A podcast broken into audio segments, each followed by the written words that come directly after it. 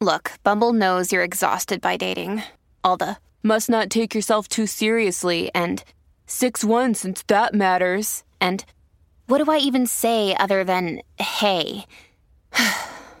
well, that's why they're introducing an all new Bumble with exciting features to make compatibility easier, starting the chat better, and dating safer. They've changed, so you don't have to. Download the new Bumble now.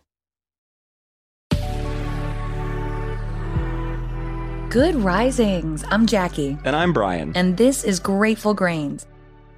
Welcome back. We are on day four of our week exploring Dr. Gary Chapman's The Five Love Languages.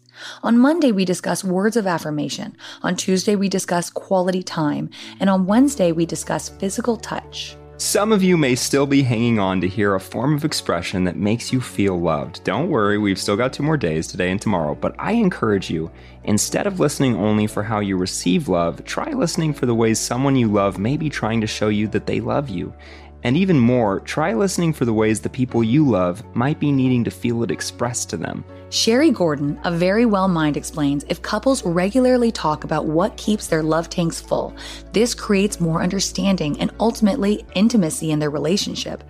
They not only learn more about one another, but they also connect with one another in deeper and more meaningful ways. And when this happens, their relationship begins to feel more intimate. We all come to the table a little differently.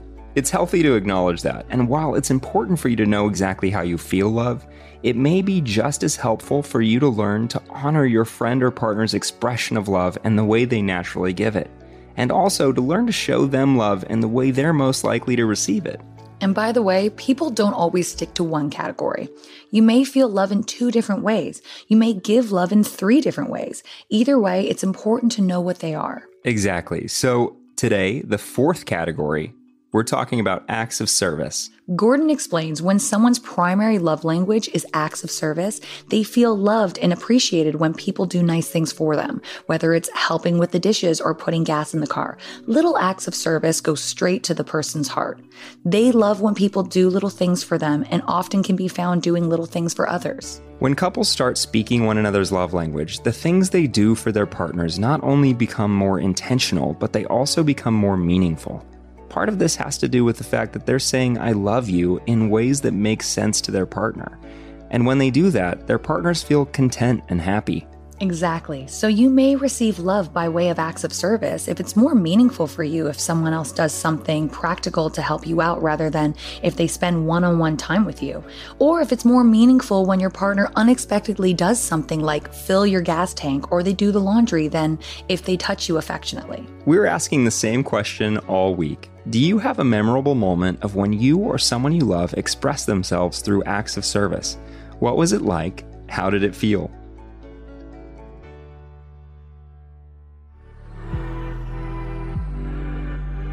If you're comfortable sharing, we'd love to hear from you. We welcome you to comment or message us through the Good Risings Instagram page at Good Risings. You can find me at Jacqueline M. Wood underscore one. And you can find me at B McMuffin. Thanks for listening to Grateful Grains. Be sure to check out the other Good Risings offerings available in our feed.